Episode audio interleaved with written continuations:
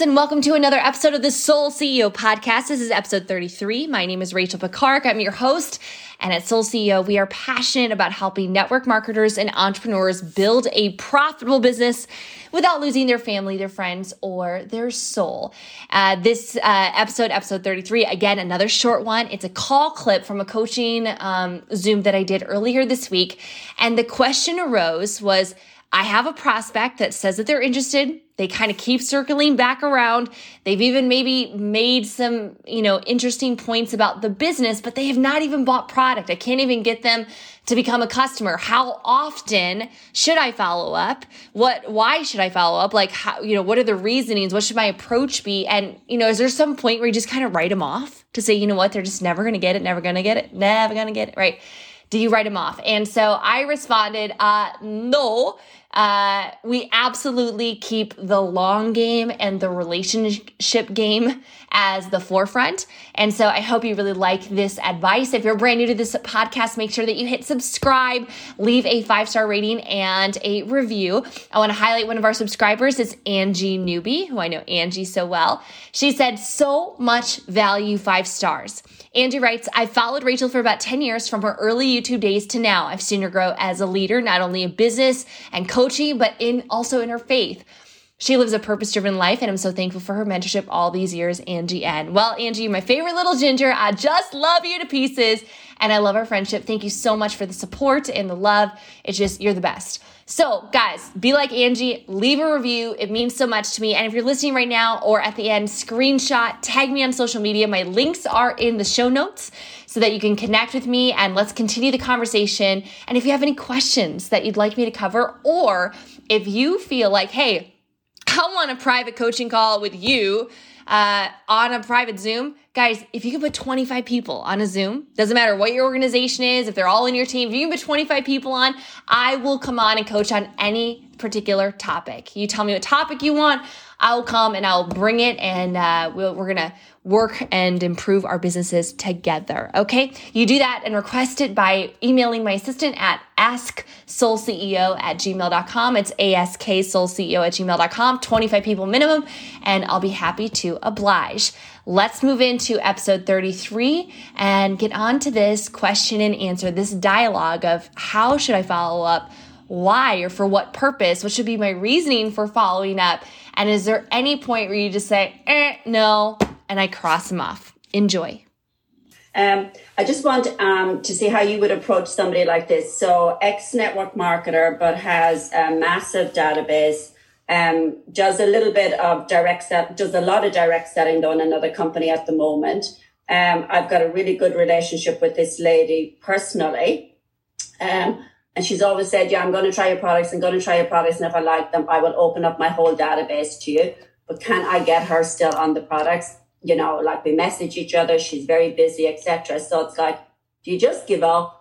Or is she really not going to do it? Or how many, you know, how do you keep going back to somebody? You know, how do you change it around instead of saying, you know, you're open to looking at, at you know, getting started on the products now? You know, do you, how do you change it up? to uh, change your approach? I don't always change it up. If this person is continuously coming back to you every three, six, nine months and re coming back at your front door and kind of sharing some interest, I do not take anybody off my list until they're in or they're dead. One of my largest orders in the last 30 days was a PC who bought $300 worth of product. And she was a follow up for three and a half years. She's a friend from high school through I went back into Messenger and in 2017, beginning of 2017 was the first time that I ever sent her a video. And now she is adoring all the products. She sent me like one day on the products, like, I cannot believe how great I feel. You never know. Carrie followed up with Tara. So my, our grandmother signed up with my mother, right? lineage for five plus years. Yeah. You never know. Like there's no harm in just circling back every 30, 60, 90 days. When should you circle back? Uh, new product launch. That's an easy reason to go through every single person on your list, every single person in your database, which is why you need to have your people in one list, either in the app. They need to be on a, a in a contact tracker. I don't care if you use a CRM or just a good old fashioned notebook. where you have every single person that you've ever talked to about the business or the products there. You can have notes next to their name. You can refresh and rewrite your list every, you know, three to six months to kind of keep it fresh. Who signed up, cross them off, who have you added on. But those people, when there's a new product, they should be contacted first. It'd be like, hey, Leah, hey, hey, I know that we talked in the past about the hair care. Hey, I want to give you a heads up. We have a brand new product coming out, blah, blah, blah, blah, blah. It might be something interesting to you. Or it could be a sale. So like if we do a Black Friday sale or if there's some sort of special, like buy this product, get 50% off of this product or buy three, get one free. Like we've done that with like the skincare, hand cream, whatever is you can, you can say, Hey, Hey, Rosie, I wanted to circle back around with you because we've talked about the products before. Hey, we're offering a really great sale right now. And I know I like to save money. I'm sure you do as well. So I at least want to give you heads up. If it's not for you, no problem. I just thought I'd thought I'd little send you a little ping because I know I appreciate it. Like, here's a true story. I take I take a few products from other network marketing companies. I love buying from network marketing companies. I'm the opposite of the person you just talked about. And when I found it, I find out that I want something, I want to go buy an MLM. so I'm like, I'm not buying essential oils from the store. I'm buying essential oils from an MLM, right? I'm not buying like a collagen protein from the store. I'm buying it from an MLM. You guys get what I'm saying? Like, I love helping people's businesses. I love, especially like moms, right? So I have a girlfriend. I buy collagen protein from her, and uh, and she is such a good follower upper. She lets me know every time they do semi annual sales. So they do buy one get one free or BOGO or like buy two get two or whatever. And I just load up for like six months. She knows, like I'm a gimme sale, right? So anytime we have sales, that's another time to go back around. Um, if there's a new incentive, if she's thinking about building the business, um, let's say there's a new Wonderlust, a new trip, something announced. Say, hey, I wanted to come back to you. We have an exciting new incentive in front of us. I know that we've talked about this in the past. Maybe now would be, I don't know if it's for you in this moment. Maybe now is a great season to press go, launch this baby, and we could be on the shores of this beach together in six months or whatever it is. Anything new is a reason to go back around. Any new story on the team, you got a new four, a new five, a new six, a new seven, a new eight on the team.